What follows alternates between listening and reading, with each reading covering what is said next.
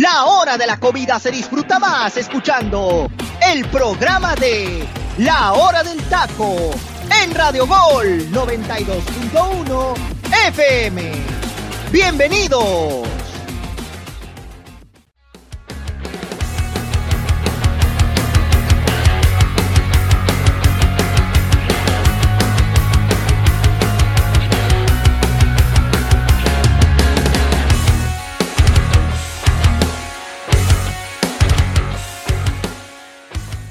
¿Qué tal? Muy buenas tardes. Bienvenidos a otro programa más de la hora del taco. Mi nombre es José Luis Macías. Bienvenidos para toda la gente que nos está sintonizando en este debido momento, en este miércoles 20 de abril.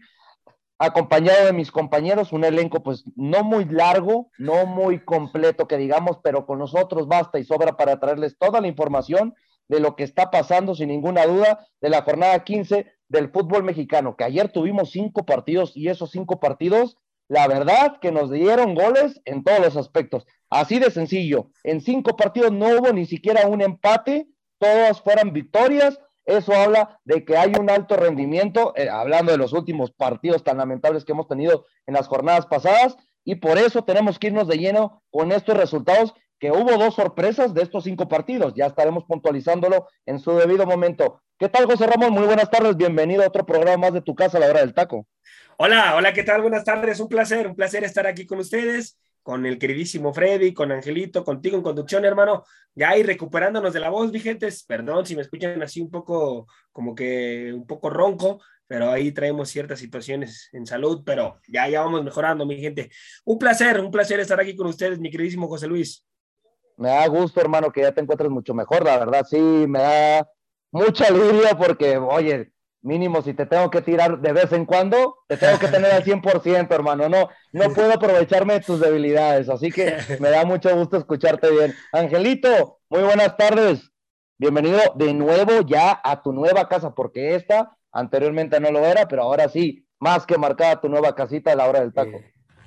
Así es, José Luis, muchas gracias por esta bienvenida y sobre todo esta reafirmación, ¿no? De que ya somos bienvenidas en, e, bienvenidos en esta casa la verdad es que me siento muy cómodo con todos ustedes, con Freddy, con Joserra y pues bueno, los que no están el día de hoy, que es el teacher, Jimena, Saguito y Arturo. Pero bueno, hay que darle una jornada a 15 de cinco partidos que para mí, yo solamente destacaría tres, José Luis, ¿eh? tres que creo que tuvieron un buen nivel y que mantuvieron un poco entretenido, porque hubieron dos que a lo mejor sí hubieron victorias porque pudieran haber sido empates, pero que pues no le dieron un saborcito especial a, este partido. No sabemos si porque ya se vienen las últimas jornadas y se viene lo más importante, pero bueno, vamos a ver qué, qué nos depara, sobre todo la jornada del día de hoy también.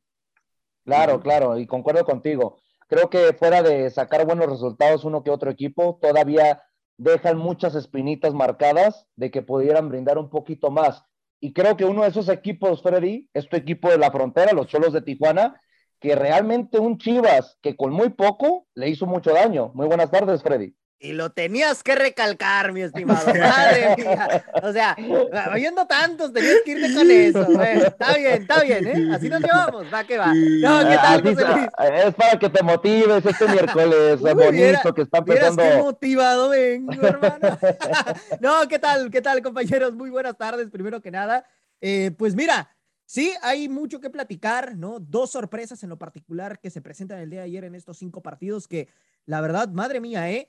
Cinco partidos y tres en el mismo horario. Que alguien me explique ahí cómo está el tema del acomodo, porque nos volvíamos locos, ¿no? ¿A cuál le cambiamos? ¿Cuál ponemos? ¿Cuál vemos? Este, obviamente yo me aventé el de, el de A ver, Freddy, no creo que te haya gustado tanto ver un Mazatlán versus Santos o un Toluca versus no, No, no, no, no, pero ¿para qué los empalman los tres? Digo, de todas maneras tenemos que tocar, hermano. Entonces, Exacto, claro. por eso lo digo, más que nada, ¿no? Eh, saludos a todos, compañeros, y también saludos a toda la gente que, que, ya se conecta con nosotros, ¿no? Y invitarlos a que nos sigan en la plataforma de Spotify, en donde estamos publicando todos los programas de la hora del taco, y también en redes sociales, donde estamos bastante activos y donde también, por supuesto, pues ahí estamos publicando información. Y bueno, este, pues sí, evidentemente mucho que hablar el día de hoy. Y vamos a darle, hermano, porque el tiempo es corto y sin duda hay mucho de qué hablar. Y además todavía faltan cuatro partidos el día de hoy. Así es. Ya estaremos platicando. Y serán tres, Freddy, porque el partido de Querétaro versus Cruz Azul se pasa para el día jueves. Ah, Pero vámonos, vámonos de lleno con lo que pasó el día de ayer, hablando de que sí, se juntaron dos partidos, dos partidos interesantes porque hablamos de los dos equipos que están peleando el liderato como era Tigres y el equipo del Pachuca. Pero nos tenemos que ir, creo que con el partido más sorpresivo, sin ninguna duda, José Ramón, que Tigres, fuera de venir siendo uno de los equipos más regulares del fútbol mexicano, el equipo del Jimmy Lozano le pega 2 por 0, principalmente en los primeros 20 minutos, y creo que pudieron haber sido otros dos más, hablando de los primeros 45 minutos. Sorpresivamente, el equipo de, de, los dirigidos por Miguel Herrera no sabe sacar un resultado contra el equipo de los Rayos del Necaxa y rescata este muy buen resultado para ser el peor local de la temporada contra el peor, pudiéramos decir visitante, porque yo siento que Tigres no ha sido tan regular jugando de visitante, pero estamos hablando que fuera de esto, en funcionamientos a la ofensiva, es el mejor local. ¿Qué le pasó al equipo de los dirigidos por Miguel Herrera?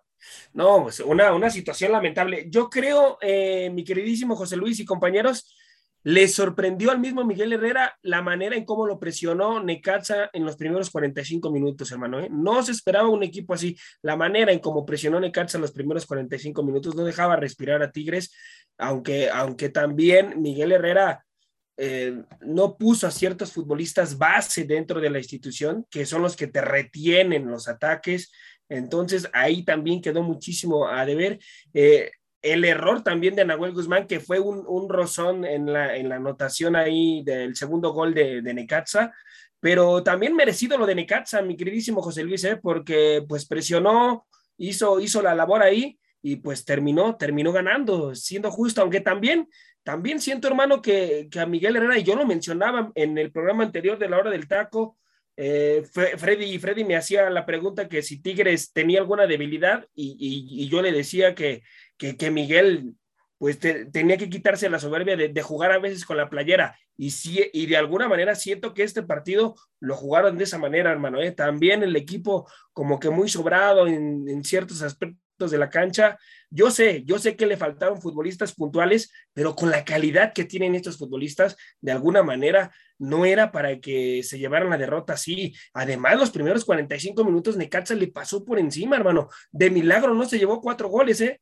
De milagro no se llevó entre cuatro o tres goles los primeros 45 minutos. Eh, la verdad es que a mí me sorprendió, este es el resultado rompequinielas. Yo dije que ganaba Necaxa y ganó, pero pues vamos a ver a Miguel Herrera y se viene un partido muy bueno contra las Águilas del América el día sábado, ¿eh? porque Miguel por supuesto que no va a querer aceptar una segunda derrota consecutiva y el América pues se va a estar jugando ahí el repechaje. Buen partido ese. Concuerdo contigo, pero algo a mí lo que me sorprende para la gente que le gusta mucho eso de apostar, meterse a las casas de apuestas, es que estaba demasiado balanceado el momio al lado de los dos equipos. Estabas viendo que el equipo de Tigres no estaba nada favorito en cuestión de que venía a visitar al equipo peor local, hablando del clausura 2022. Y es aquí cuando yo me pregunto, Freddy, los dos tuvieron seis tiros totales en la primera parte pero qué soberbia del equipo de Tigres para haberle permitido cinco tiros a puerta y como dice mi compañero José Ramón, pudieron haber sido fácilmente de tres a cuatro.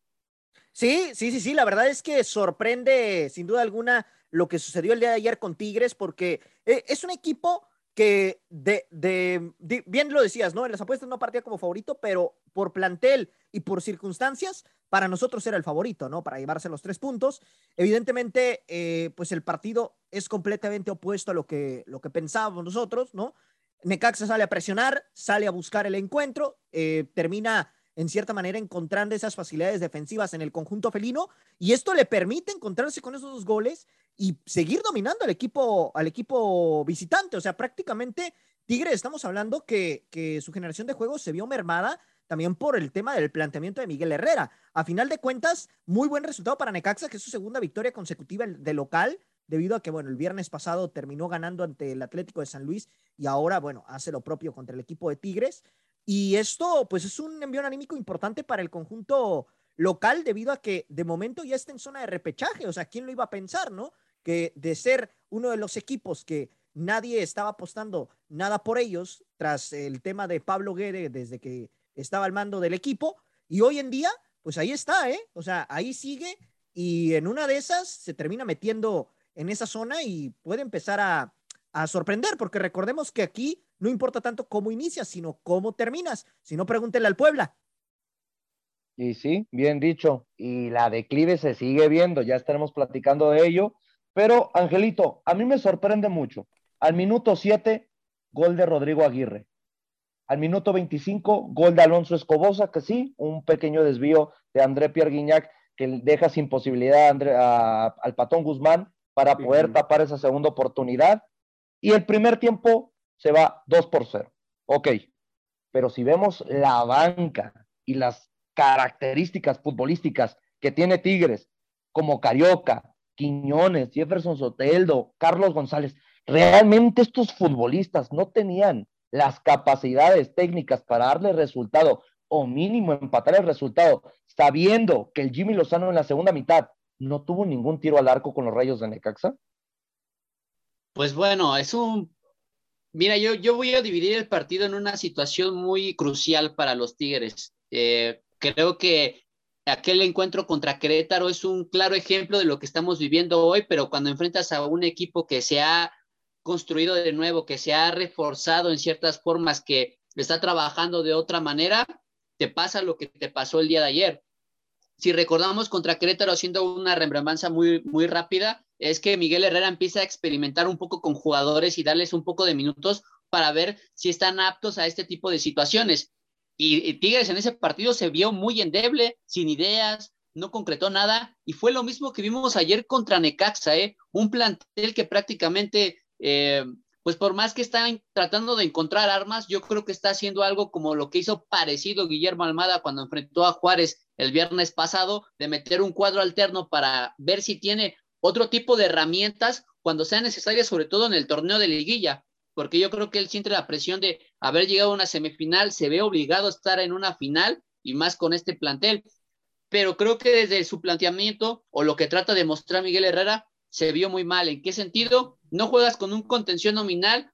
Yo creo que Miguel pensó que el Jimmy Lozano iba a jugar con un 4-3-3, que solamente iba a jugar con un punta, pero se olvidó del partido que del viernes de Necaxa, que jugó con dos puntas, que jugó con Jiménez y que jugó con Aguirre. Aguirre que viene en un momento increíble, cómo lo ha rescatado el Jimmy Lozano, este uruguayo, lo ha puesto en un nivel que ya lleva nueve goles en la liga, ¿eh? O sea, está prácticamente a dos de Chiñac. Chiñac eh, al día de ayer no anotó, y sobre todo que Miguel Herrera le regala la media cancha. ¿Por qué? Porque deja una línea de cinco, deja un hueco en el centro al no tener un contención nominal y deja a otros cinco adelante atacantes natos. Entonces prácticamente desde ahí el Jimmy Lozano identificó y sobre todo que fue muy astuto, ¿eh? ni siquiera tuvo que utilizar alguna situación táctica, simplemente dijo presión y ensuciar un poco el juego, ¿eh? Jimmy Lozano fue muy astuto en ese aspecto y es por eso que se le abre esta posibilidad de impedir que estos Tigres puedan progresar sus jugadas, porque algo que le gusta a Miguel Herrera es tener el balón, de ir poco a poco y de ir a explotar cuando llegan al frente.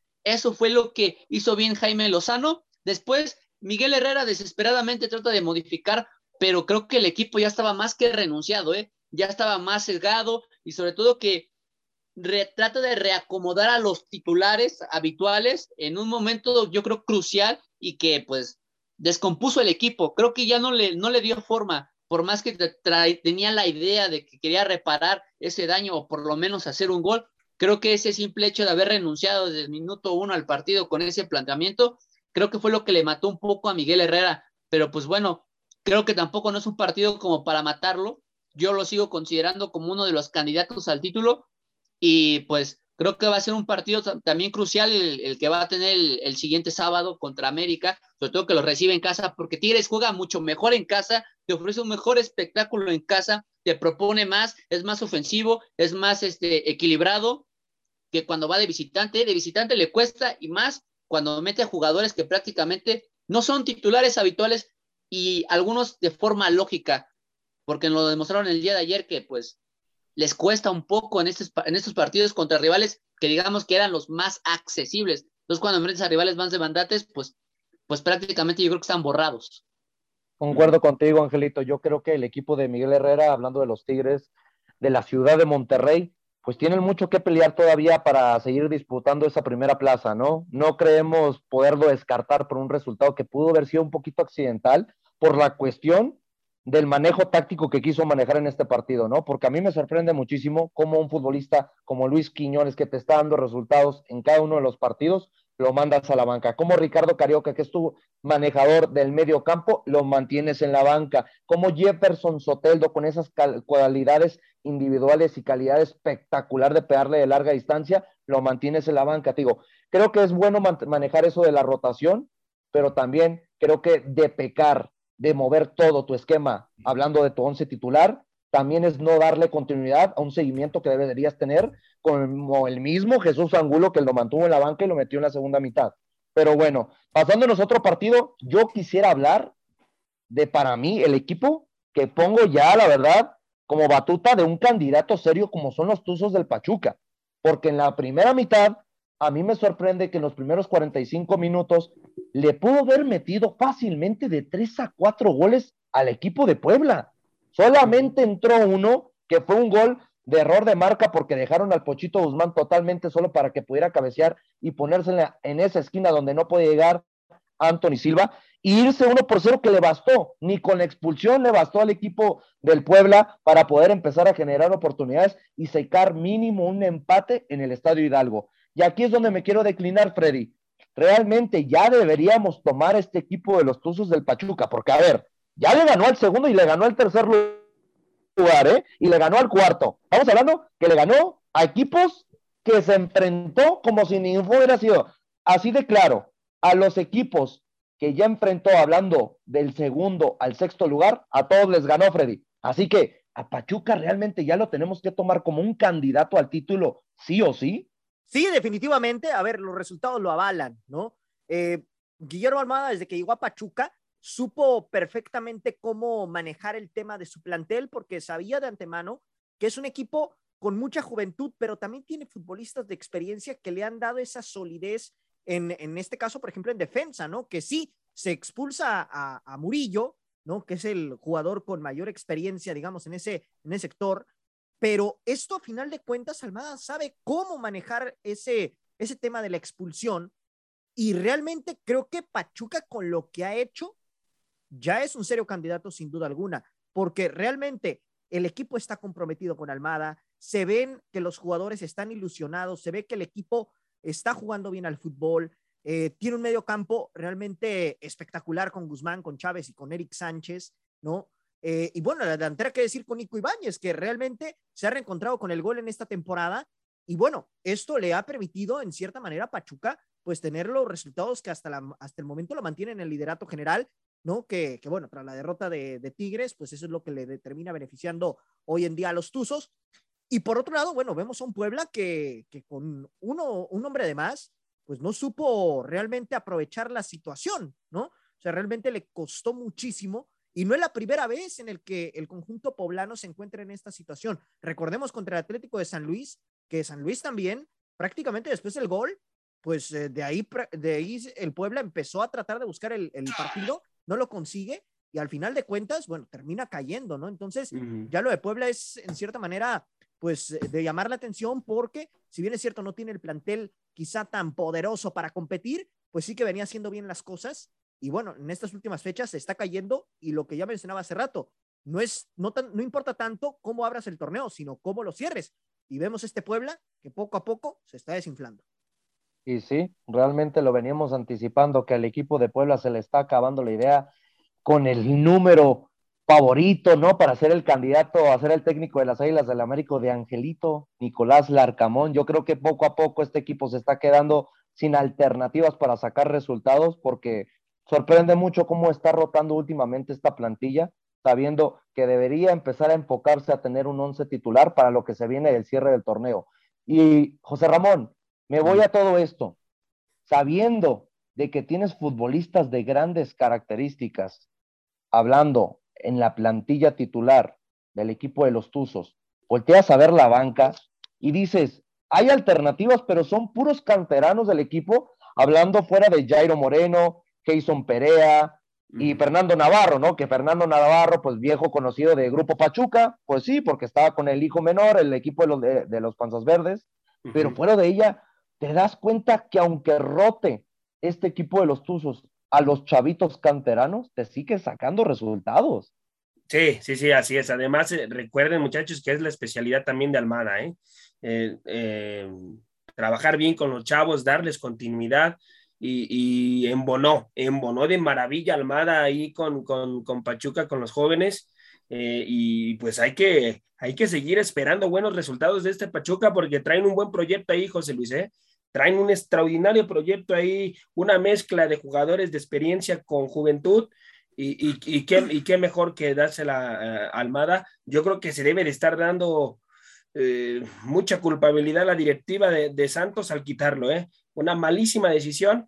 Y, bueno, con Pachuca la, la, está haciendo muy bien, hermano, la está rompiendo. Y ahí traen otros tres futbolistas abajo en la cantera de Pachuca, hermano, que también traen grandes características. ¿eh? Y, qué mejor que Almada los esté visoreando. Eh, van, a, van a ser, yo creo, futbolistas que si los vas llevando poco a poco eh, y les das un buen proceso, que el proceso es que los pongas a jugar, porque esa es la manera que pongas a jugar al, futbolista joven y que el futbolista joven entienda y, se ponga a jugar responsablemente dentro de la cancha, hermano. Pero gran proyecto el que trae Pachuca y un pueblo, hermano, que pues sí, se está, ya, ya se está desmantelando este pueblo, hermano, ya está mostrando su realidad. Eh, se va a meter, se va a meter de alguna manera, ya se va a meter, pero, pero sí, sí se está desinflando el equipo del pueblo, hermano, lamentable. Y mira, imagínate qué tan mal se debe sentir la directiva del equipo de Santos Laguna, que sabiendo que el equipo de Santos estaba acostumbrado a estar peleando en los últimos tres torneos por los primeros cinco lugares, hoy se encuentra en la posición número 14 de la liga. Así de lamentable es darle un giro de 360 grados a un equipo cuando te das cuenta que estás perdiendo el motor, no hablando del funcionamiento de dentro del terreno de juego, sino el capitán que tenías fuera y que te aportaba en funcionamiento y el manejo táctico como era Guillermo Almada. Y Angelito, ya para cerrar este, este tema del partido del Pachuca versus el equipo del Puebla, hablando del 1 por 0, ya hablamos de Pachuca, creo que lo de Pachuca es más que nada de aplaudir y nadie va a estar desacuerdo de que es el equipo como ahorita el rival a vencer, porque creo que ya quedó muy claro que el rival a vencer no eran los Tigres, sino los Tuzos del Pachuca, pero ¿qué está pasando con este equipo del Nicolás Larcamón? Cada jornada veo que viene un golpe, pero de irregularidad enorme, porque sí, la jornada pasada le gana un equipo de, León jugando de visitante, pero estamos hablando de León más irregular en los últimos cinco años. No, y, y, deja de eso, o sea, independientemente de lo que pasó allá en el Estadio de León, el Puebla ha sido muy inconsistente, curiosamente después de la fecha FIFA, ¿eh? regresando de fecha FIFA, el Puebla no, no se ha podido afianzar de alguna u otra forma, recordar aquel partido que le juega espectacular y creo que ha sido el último partido que le juega a un rival dignamente, que fue contra Santos, pero que en un segundo tiempo se le cae el equipo, ¿eh? Y sobre todo porque al final Nicolás Larcamón renuncia a la pelota, ¿no? Y, y esos han sido los golpes que ha tenido este Puebla, que pareciera que cuando tiene el triunfo renuncia a la pelota y es prácticamente cuando estos equipos toman aire y toman esa ventaja de oportunidad y les clavan un gol, ¿no? Precisamente en este partido me sorprendió porque hoy Puebla fue superado por mucho, ¿eh? Por mucho. Creo que los primeros 45 minutos el Puebla no hizo nada. La verdad, Pachuca no lo dejó, no lo dejó transitar la pelota como quería. No hubo esos recorridos verticales que suele hacer el Puebla. Sus laterales no subían tanto. Eh, creo que prácticamente le benefició mucho el sistema de, de Nicolás Larcamón a Guillermo Almada, al saber que pues prácticamente podía recorrer a, sus laterales y retroceder un poco a sus extremos, pero dejar mano a mano las bandas. Y pues ahí donde de alguna forma en superioridad numérica Guillermo Almada rebasaba a este Puebla que no lo dejaba transitar mucho, ¿eh? O sea, fue una presión que prácticamente no la supo dominar. Y yo lo había comentado en el programa de ayer.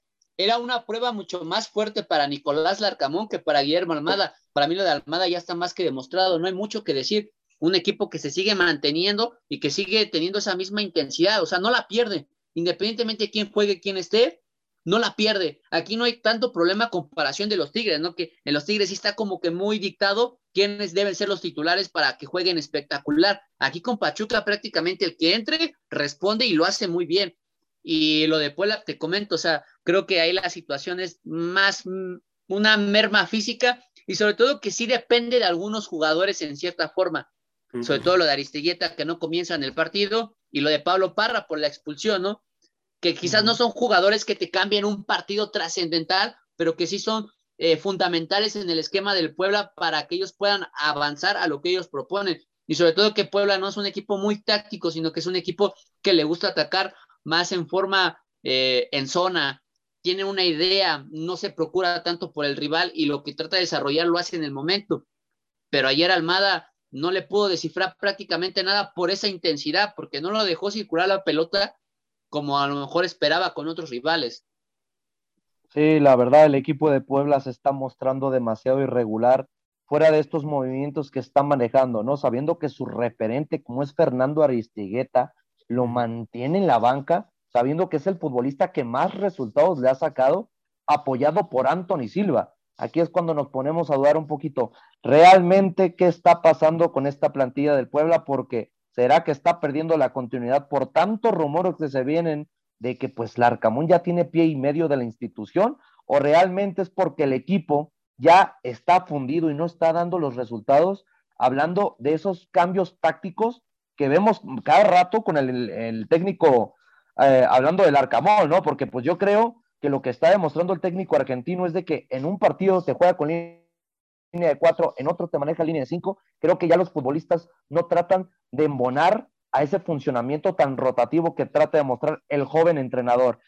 Miren, compañeros, ya para irnos brevemente a la canción, a la canción que ya nos hace falta respirar un poquito, porque después de cada análisis que tenemos en los programas de la hora del taco, es bueno de vez en cuando tener un desestrés y con una buena canción que seguramente nos tiene anticipada el teacher del Pino Cisneros, les anticipo. El equipo del Pachuca va a jugar contra Rayados de Monterrey para la jornada 16. Imagínense, se le viene Monterrey, un equipo que está urgido y con posibilidades de entrar en los primeros cuatro lugares. Y Tigres recibe a las Águilas del América, que, ¿qué pasa? Que el América tiene cuatro victorias consecutivas, hoy se enfrentará al equipo de León y pudiera llegar a su quinta victoria consecutiva y entraría más enrachado y con un golpe anímico más fuerte para seguir luchando por ese puesto que pudiera rascar del cuarto lugar o terminar entre la quinta y la sexta mejor posición del repechaje. Luego, hablamos de la jornada 17.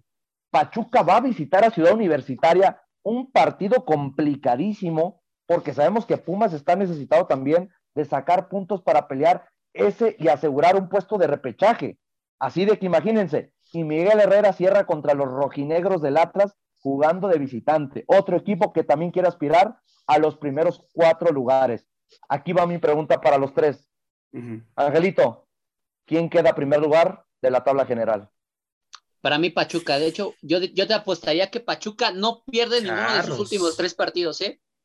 Que es que se lo, si puede escucharse un poquito fuera de lugar la pregunta, pero los dos encuentros que se le vienen a los dos equipos son demasiados complicados. Joserra, para ti, ¿quién queda líder del fútbol mexicano? Híjole, yo me la juego con Miguel Herrera, hermano. Yo creo que Miguel Herrera se queda como líder del fútbol mexicano. Le va a ganar a las Águilas del América, hermano. Lo estoy diciendo ahí, yo estoy y me quito la playera cuando estoy analizándolo sobre las Águilas del América, pero va a ser un juegazo, hermano, eso sí. Pero Miguel Herrera sabe, sabe que si quiere el primer lugar, tiene que pasarle por encima a las Águilas del América. Si no, si pierde ese partido Miguel Herrera, adiós, hermano. Yo creo que se queda algo, José Ra, ¿eh? Sí. A América se le da muy bien jugar en el volcán. Y también, y también. Esa es la ventaja del América. Freddy. Ahorita viendo los rivales que se le vienen a ambos, que sí, son bravísimos, pero me quedo con Pachuca. Me quedo con Pachuca. Algo por ahí me dice que, que sí, efectivamente, al América no se le complica el, eh, perdón, al, eh, ajá, al América no se le complica el volcán y bueno, eso le va a terminar por perjudicar a Tigres.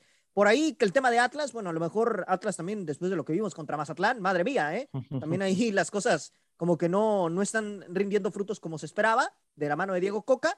Y bueno, vamos a ver, yo me quedo con Pachuca en este momento. Pero es que Pachuca cierra con Pumas en CU, ¿no? Ajá, es correcto. Que es, es que es complicadísimo, por donde lo quieras ver, es que realmente estamos dándonos una idea de que dos equipos como es Monterrey y Atlas están peleando esa cuarta plaza con las posibilidades de sacar a Puebla y Pumas y las Águilas del la América tienen esa posibilidad de quedar entre el quinto y el sexto lugar del mejor puesto de repechaje. Es por lo mismo. de donde lo veas es complicado el panorama para estos dos equipos que están demostrando la mejor calidad futbolística de nuestro torneo, hablando en este inicio del año 2022. Y el partido de hoy, Monterrey Atlas, va a estar bueno, ¿eh? Va a estar no, es que, hermano, lo mejor que puede pasar para estos dos equipos es que cualquiera de estos dos saque un resultado para que se acerque a esta cuarta plaza. y si llegara a haber un empate, se las anticipo. El mejor beneficiado serían las Águilas del la América, porque se quedaría un punto de cualquiera, sea de Monterrey y el equipo de Atlas. Esto es la hora del taco. Nos vamos a una breve pausa. Esta es la canción que nos toca el día de hoy. Vámonos, Freddy, con esta pieza que nos acaba de dejar el teacher Pepino Cisneros. Este es el momento musical de La Hora del Taco.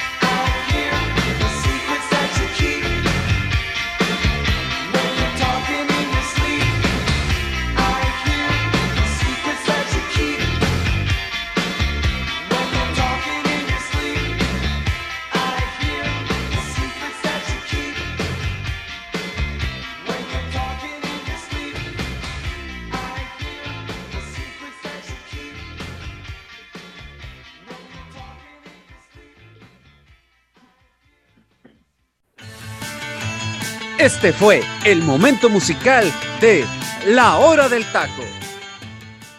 Y estamos de vuelta en su programa favorito, La Hora del Taco, hablando principalmente de esta canción de The Romantics, hablando de los románticos. Talking in Your Sleep. Imagínense, hablar en un sueño es titulado el nombre de esta canción. Así tan romántica es la canción que dice, cuando quieras cerrar los ojos y te vas a dormir, y todo se reduce al sonido de un latido del corazón. Tan romántico como mi compañero Freddy. Así que habían escuchado esta canción, compañeros. Freddy, principalmente me voy contigo porque sé que eres el romántico de la hora del taco. Un rolón, hermano, un rolón. Sí, evidentemente es una canción muy buena. En lo particular, bueno, el ser una rola romántica, obviamente la he escuchado, me encanta, ¿no? Eh, en ese sentido, me conocen aquí como el segundo romántico, al igual que Saguito. Y bueno, por ahí también el Joserra, ¿no? Que no, que no lo niegue, porque ya lo hemos visto ahí de, de romanticón. Y pues no, una, una gran rola sin duda alguna para, para el día de hoy, ya miércoles prácticamente. Y bueno, vamos a ver, porque obviamente ahorita las rolas del teacher siempre nos dejan buenas de serie y a mí en lo particular, esta es una de mis favoritas.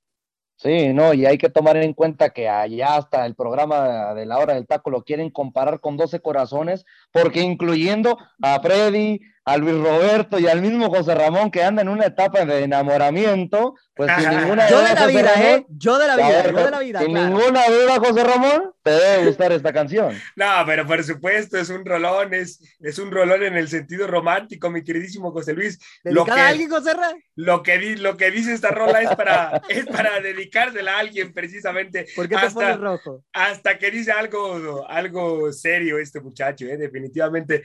Una tremenda, tremenda canción, mi queridísimo José Luis, y sí la he escuchado muchas veces, hermano. Tremenda rola la del Teacher Cisneros. Angelito, sin ninguna duda, esta canción de 1983 del grupo The Romantics es de lo más emblemático de este grupo. Y sin ninguna duda, tú como fan del rock en general, te debe gustar esta canción. Claro, claro. Sobre todo estamos hablando de en los momentos en los que se venía esta época de los ochentas y esta generación del famoso New Wave, que qué formaba esta, esta generación o esta ola del New Wave era la situación en la que la música disco ya había quedado atrás, pero aún así seguía influenciando a la música de los 80, pero con otro tipo de instrumentos. ¿En qué sentido? Al utilizar sintetizadores y sobre todo no perder esa parcialidad de que la música se prestara para estos bailes, ¿no? Era muy, muy típico de discotecas en, en aquellos tiempos y sobre todo para los DJs que ocupaban acetatos y compraban estos tipos de singles de 7 pulgadas, 12 pulgadas, para sobre todo ambientar unas, unas buenas noches, pero la verdad es que es una muy buena banda. Tiene ahí otra comercialona para mí que es What About Like You, pero pues esta es para, para los románticos, ¿no? Hay que, ahorita que veo que todos estamos aquí románticos y que el amor permea en, en todo Radio Gol y sobre todo en la hora del taco, pues qué mejor, qué mejor que poner este tipo de canciones. Me da mucho gusto, Angelito, que estés enfocado en este tipo de género musical, pero yo te aconsejo algo al paso de los años. No te enamores. Vámonos directamente a de lleno a lo que está pasando en el fútbol mexicano y nos vamos de lleno, pues, porque la jornada, como bien lo puntualizamos, la jornada 15 continuó el día de ayer con un partido que sí, Freddy, no llores, ya el pañuelo ya te lo mandé por Amazon, te mandé un paquete de Kleenex. Sí, tu equipo de la frontera sigue siendo por algo uno de los peores visitantes de la historia de los torneos cortos, y no le pudieron ganar a las Chivas Rayadas de Guadalajara con un técnico interino. ¿Qué tienes que decirme? Porque aparte de la carrilla que te ha dado el tocayo, sin ninguna duda, me imagino que el golpe para el equipo de la frontera es con un poquito de menos aspiraciones para entrar al repechaje.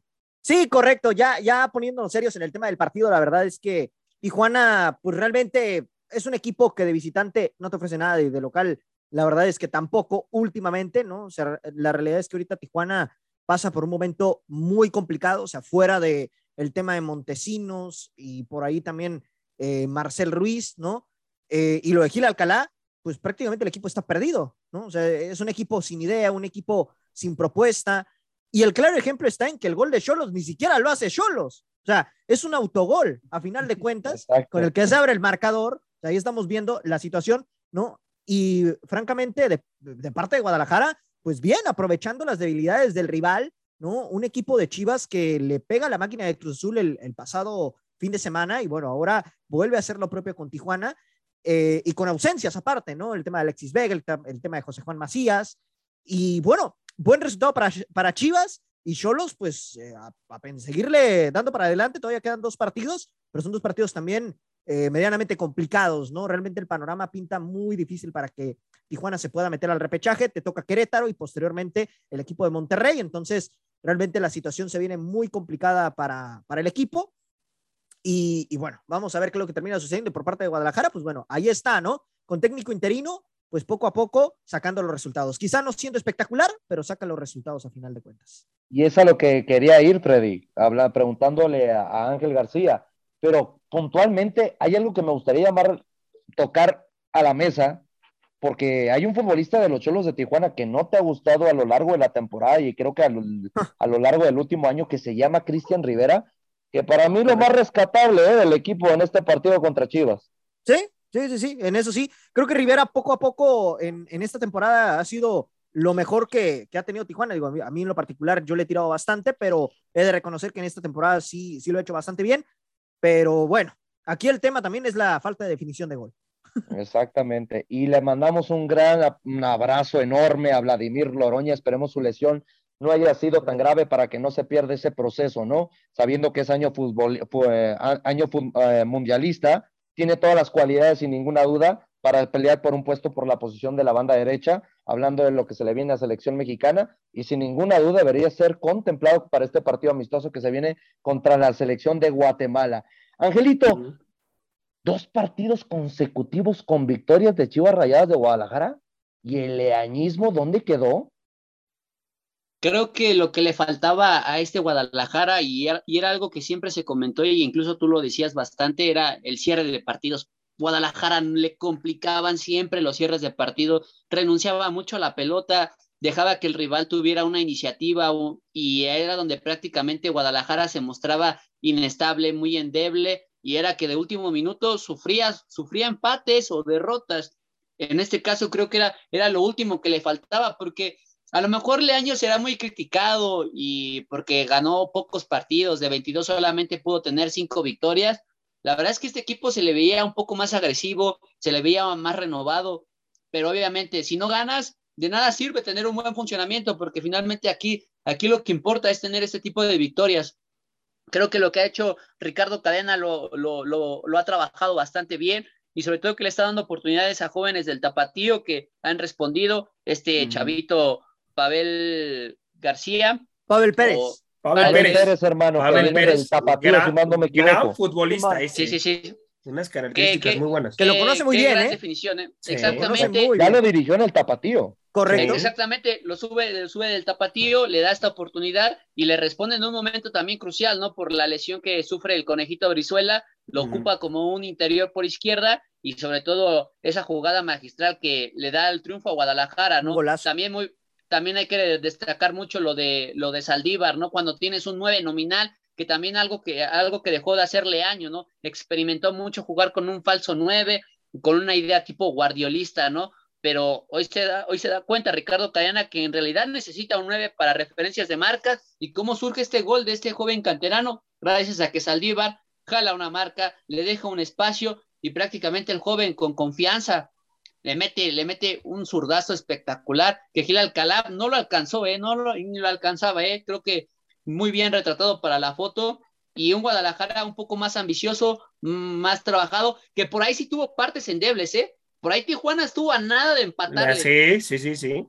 Porque también, o sea, no, no todo fue miel sobre hojuelas en Guadalajara, pero lo que hay que reconocer es que viene ganando y lo ha hecho de una forma consecutiva con un director técnico que ha tenido pocos días para trabajar. O sea, empezó el jueves a trabajar para un partido del sábado y después del sábado tienes un partido el día martes. Entonces prácticamente ha trabajado bajo presión y pues aquí se ve una diferencia, ¿no? Y sobre todo yo creo que convencimiento en el plantel.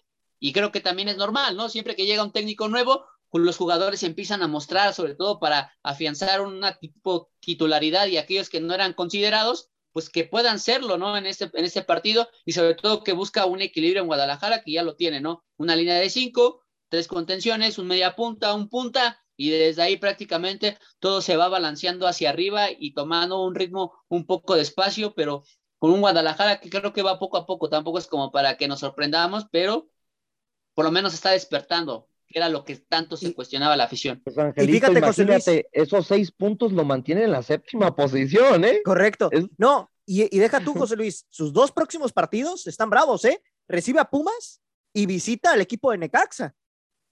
Dos equipos que están peleando el repechaje igual que las Chivas Rayadas de Guadalajara. Así que se le vienen partidos complicados sin ninguna duda a Ricardo Cadena. Así de que tendremos que puntualizar que el equipo le está respondiendo y es cuando yo me pongo a pensar, ¿no? ¿Qué realmente le pasará a los jugadores por la cabeza que son tan factores para poder despedir a un técnico? Es lo que yo no, no termino de, entender realmente hablando de los futbolistas, porque realmente tienen mucho que ver con este tipo de procesos. Ah, no, deja de eso, pero, deja de eso. Angelito. Sí, Angelito. Perdón, perdón, rápido, rápido. Deja de eso, José Luis. En Guadalajara se me ha hecho muy curioso que aquí no han sido los jugadores, ¿eh? Aquí estamos en Guadalajara, es un circo romano, prácticamente, con todo respeto, pero ¿por qué lo comparo con un circo romano? Porque la mechedumbre es la que decidía qué pasaba al final de una batalla, si le daban cuello o le daban vida. ¿Cómo si, era el, si, era el, pulgar para arriba o pulgar para abajo, ¿no? Exactamente. ¿Qué pasó con Bucetich? La afición se le volteó, decían fuera Buce, fuera Buce, bye Bucetich. ¿Qué pasó ahora con Leaño? Fuera Leaño, fuera Leaño, y se ha cumplido. Entonces, prácticamente, esta afición tiene voz y tiene voto, ¿eh? Porque las decisiones. Sí, disculpa. no te preocupes, José Luis. Las decisiones prácticamente la directiva tiembla con la afición, ¿eh? Porque lo que pide la afición se lo están cumpliendo, ¿eh? Y creo que es el único club que ha mostrado esa, esa parte susceptible, porque hay otros clubes que a pesar de que a lo mejor podrán tirar a la directiva o jugadores, las instituciones se mantienen firmes con su ideología, ¿no? Y Guadalajara pareciera que no. Y entonces la afición está tomando un poco de poder, hasta incluso más de lo que se podría imaginar uno como analista y como incluso como aficionado del mismo Guadalajara, ¿no? Que tengas ese poder de poder darle vida a un técnico o correrlo, darle vida a un jugador, correrlo, hasta incluso un directivo, ¿no? Y aquí es cuando nos damos cuenta, ¿no? De la inflación que maneja la afición más grande de México, como ha sido en los últimos años, que es la de Chivas Rayadas de Guadalajara. Ese golpe mediático que te brinda un equipo con mucho peso en nuestro fútbol mexicano. ¿Querías comentar algo, José Ramón? No, no, no, pues es lo de lo de cadena, hermano. Lo sorprendente es que lo, lo, lo del año la gente ya lo olvidó por completo con estos dos resultados consecutivos, ¿eh? Y espérate, si, si, saca las otras dos victorias, madre mía, ¿eh? Madre mía. No, no, y lo que yo me pongo a pensar, analícenlo, se los dejo en la mesa.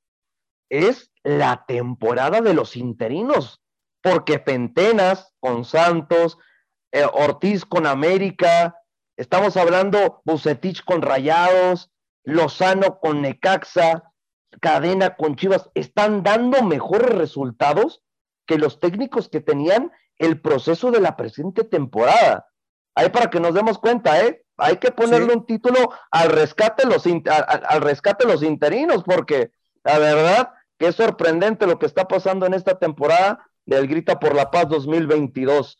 Vámonos al siguiente partido, Mazatlán vuelve a ganar con Gabriel Caballero, otro interino más que realmente me sorprende lo que está haciendo Gabriel Caballero con este equipo. ¿Por qué? Porque muchos dirían, sí, Gonzalo Sosa es el que les ha dado los resultados y lo que tú quieras, pero revive un Marco Fabián y a un Jefferson Intriago que están demostrando tener esas cualidades junto a Nicolás Benedetti para ser un equipo competitivo. Y es a donde me quiero ir aquí, Freddy. Realmente sabemos que es un poco tarde para el equipo de Mazatlán, pero realmente a lo que estamos viendo con este equipo, Mazatleco, Gabriel Caballero, la mejor apuesta sin ninguna duda, ¿no? Para la siguiente temporada. Sí, definitivamente le, ha dado otra cara de momento a, Mazatlán, dos victorias consecutivas, ya lo decíamos, uno contra el Atlas, ¿no? Que el Atlas creo que ahí nos sorprendió porque pues, realmente eh, pues, el Atlas venía jugando relativamente bien, en el papel eran favoritos por la posición en la tabla. Y ojo aquí con el dato, ¿eh?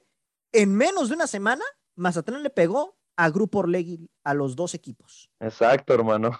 a los dos equipos. Y tiene 15 puntos, o sea, también digo, está, está ahí, pero... La esperanza muere al último, este La esperanza muere al último, exactamente. Porque realmente el cierre que tiene es contra Bravos y contra Puebla. O sea, gana esos dos y por ahí se da una combinación de resultados y Mazatlán se anda metiendo, ¿eh?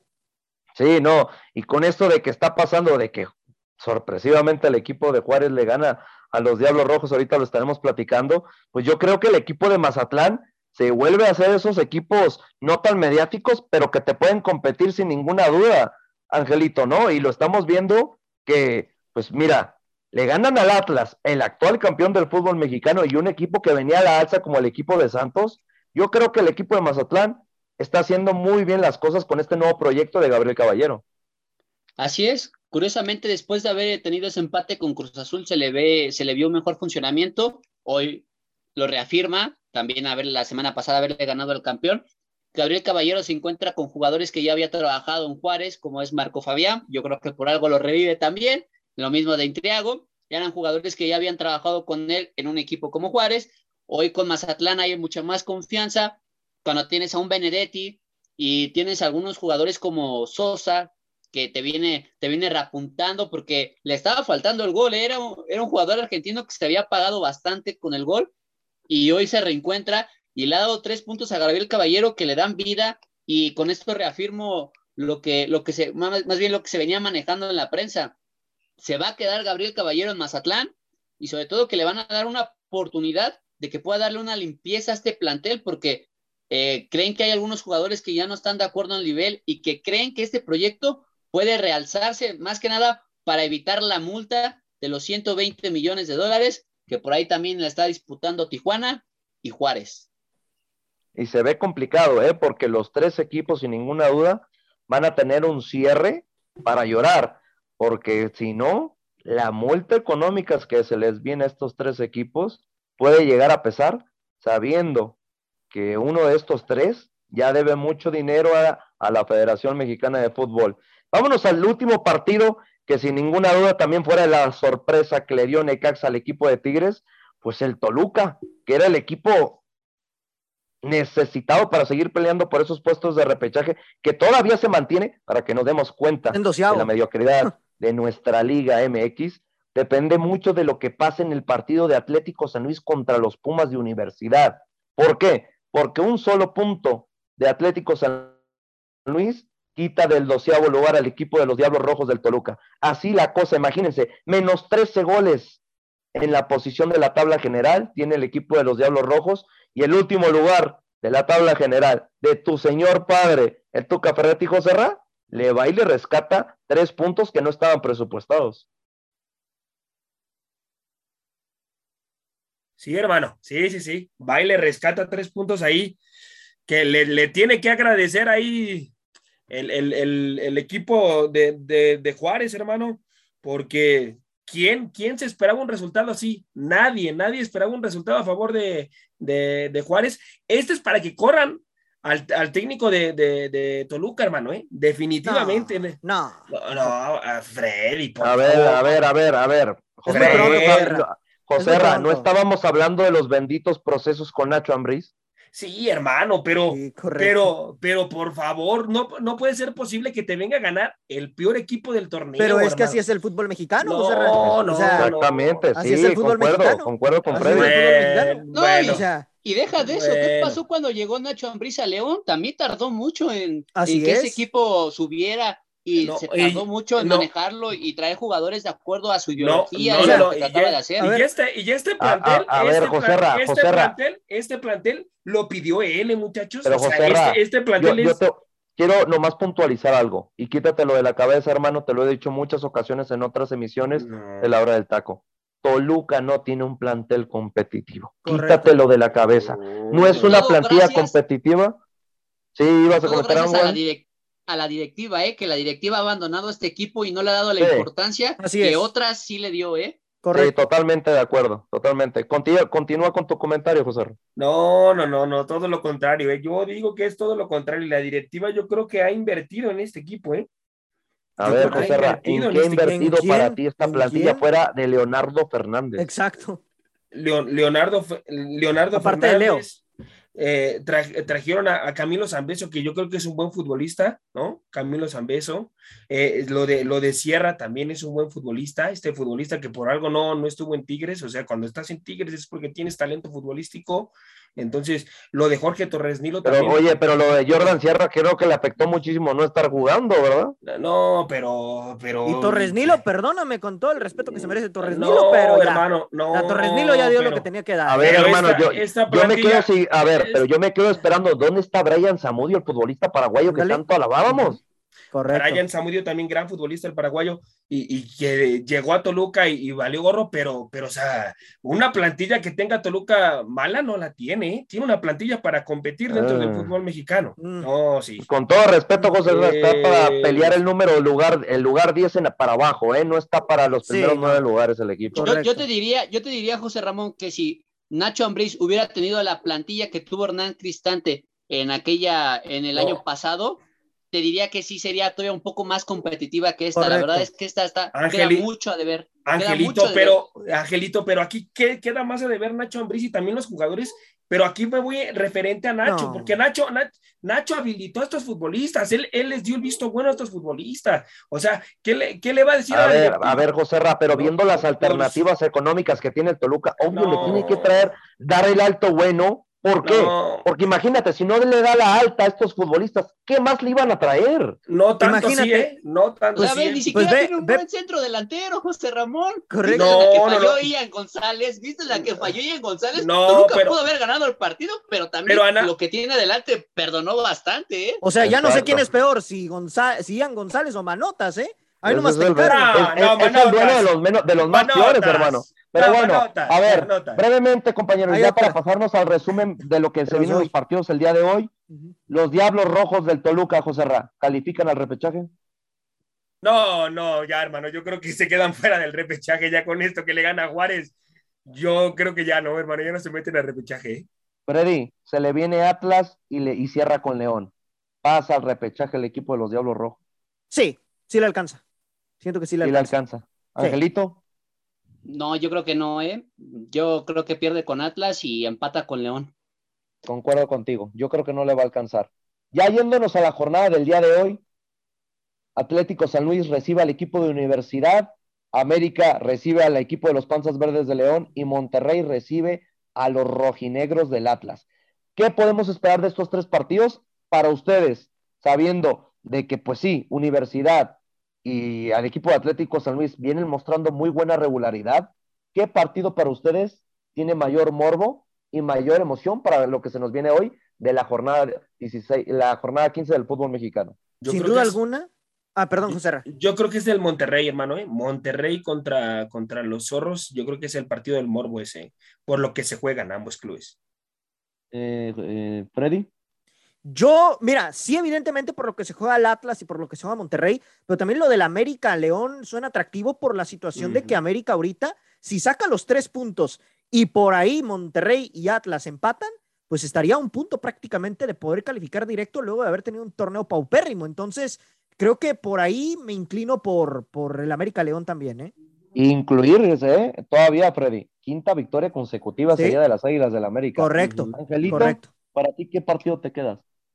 Yo me quedaría con Rayados Atlas por lo que se juegan, por el plantel, porque son partidos bastante bravos y sobre todo que Monterrey ahí tiene una, una espinita clavada, ¿no? En el torneo pasado, en aquellos cuartos de, final, entonces pues por ahí quieren, quieren desquitarse y pues yo creo que los demás partidos no es que sean malos, van a ser muy buenos, yo creo que San Luis te ofrece un buen espectáculo y más cuando juega en casa. Y lo de América también, que creo que América debería ganar ese partido con las bajas que tiene el León, pues prácticamente tendría que ser un partido más que favorable para el América, aunque se le complica luego mucho cuando León lo visita, ¿eh? De hecho, creo que es el rival que más se le complica al América en general, tanto de local como de visita. Con los Tuzos del Pachuca, hermano, con los Tuzos del Pachuca.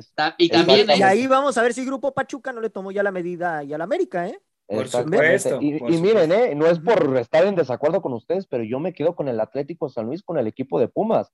¿Por qué? Porque son los dos equipos que últimamente están jugando de manera mejor tácticamente ofensiva. Y es lo que yo creo que va a haber o va a generar esa expectativa de que vamos a ver goles porque puede pintar para un partido de ida y vuelta. Resultado, compañeros, del Atlético San Luis contra los Pumas de Universidad. Joserra. Yo creo que lo gana Atlético San Luis, hermano, dos goles por uno, pero va a ser un partido muy cerrado, ¿eh? Sí, yo también lo veo dos por uno, pero para cualquiera, ¿eh? Ahí se aplicaría la Freddy, la win-win. A ver, Freddy, ¿tú quién crees que se lo pueda llevar?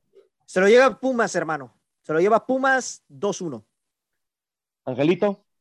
Para mí se lo lleva Atlético San Luis y lo gana 2 por 0.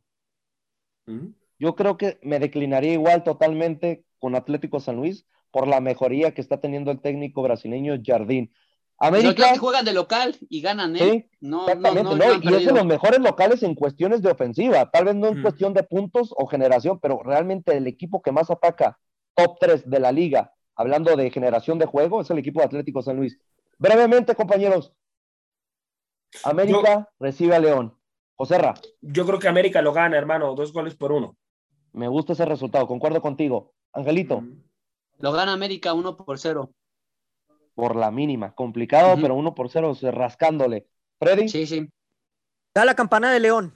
Lo gana 2-1. Ah. No, hermano, estás viendo un espejismo como el León y nomás te doy el dato. Se quedaron sin Colombato. Se quedaron sin su motor del medio campo. Lo, dice. Muy complicado. Lo, dice, lo, dice porque odia a la América este señor. Ya sabes, pues imagínate, pues le va a los cholos, ¿qué más le queda odiar? No, no puede odiar su vida, hermano. Ya no puede odiar su vida. Todo puede pasar, es fútbol mexicano, nomás se los dejo ahí. Bendito ¿eh? sea. Monterrey Atlas, Joserra. No, yo creo que lo gana Monterrey, hermano. Dos goles por cero, ¿eh? Se lo lleva. Angelito. Pega el rojinegro, lo gana dos por uno. Freddy. Empate. Ah. empate y me quedo con el empate. Me, eh, disculpe la, la gente que me escucha ahorita, pero me cagan los empates y me voy con el empate para que la América consiga esos tres puntos y se quede un punto de estar peleando ese cuarto lugar de lo que se nos viene de la temporada regular. Mi nombre es José Luis Macías y a nombre de mi compañero Freddy, eh, Freddy López, mi compañero José Ramón y Ángel García, esto fue la hora del taco. Nos vemos el día de mañana trayéndoles ya la información de estos partidos sin ninguna duda. Nos vemos hasta mañana, como se los puntualizo, y que tengan una excelente tarde. Hasta la próxima. Gracias por haber sintonizado una emisión más de La Hora del Taco. Recuerda que de lunes a viernes nos puedes escuchar en punto de las 2 de la tarde hora centro, 12 del Pacífico, con la mejor información, tema, debate, polémica, análisis y mucho más a través de Radio Gol 92.1 FM.